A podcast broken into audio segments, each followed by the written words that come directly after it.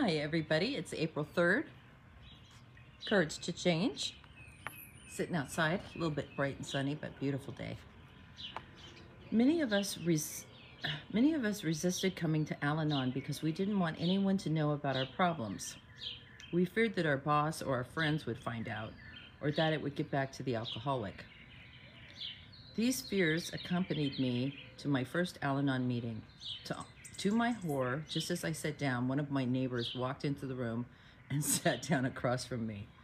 What could I do now? Run?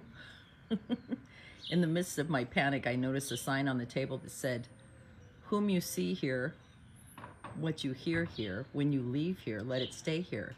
And on the wall, I saw a banner with the traditions, one of which said that anonymity is Al Anon's spiritual foundation. I stayed for the meeting, but I still worried. My neighbor, my neighbor never said a word to anyone. In time, I began to trust that if it was safe to get the help I so desperately needed, because the only one who would ever mention my membership in Al Anon was me. To this day, I am confident that my anonymity was and always be protected, and my gratitude is beyond measure.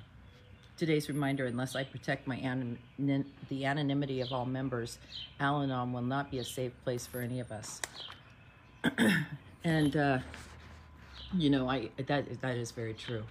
You know, a lot of people worry um, that their husband or wife or children or parents might find out that they're in Al-Anon looking for help because of them, or they just don't want people to know. I mean, when you're first addressing these issues, it's like you're the only one in the world.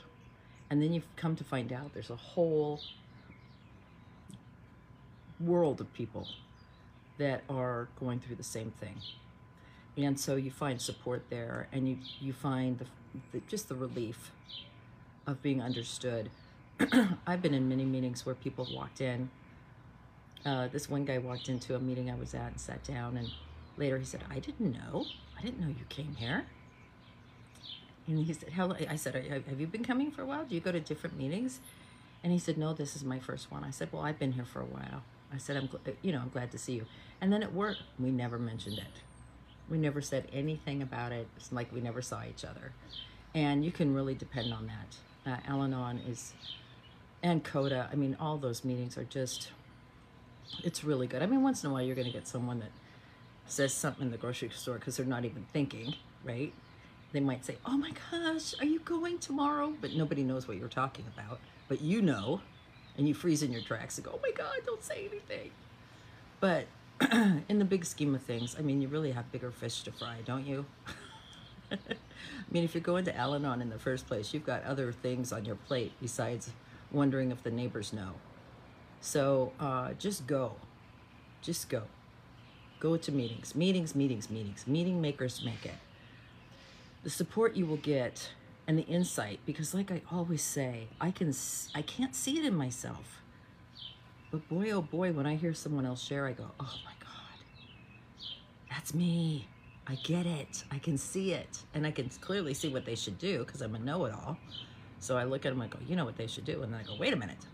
That's what I should do." So I, I like that uh, that we talked about this today because I think it's important, especially if you're new. Just go.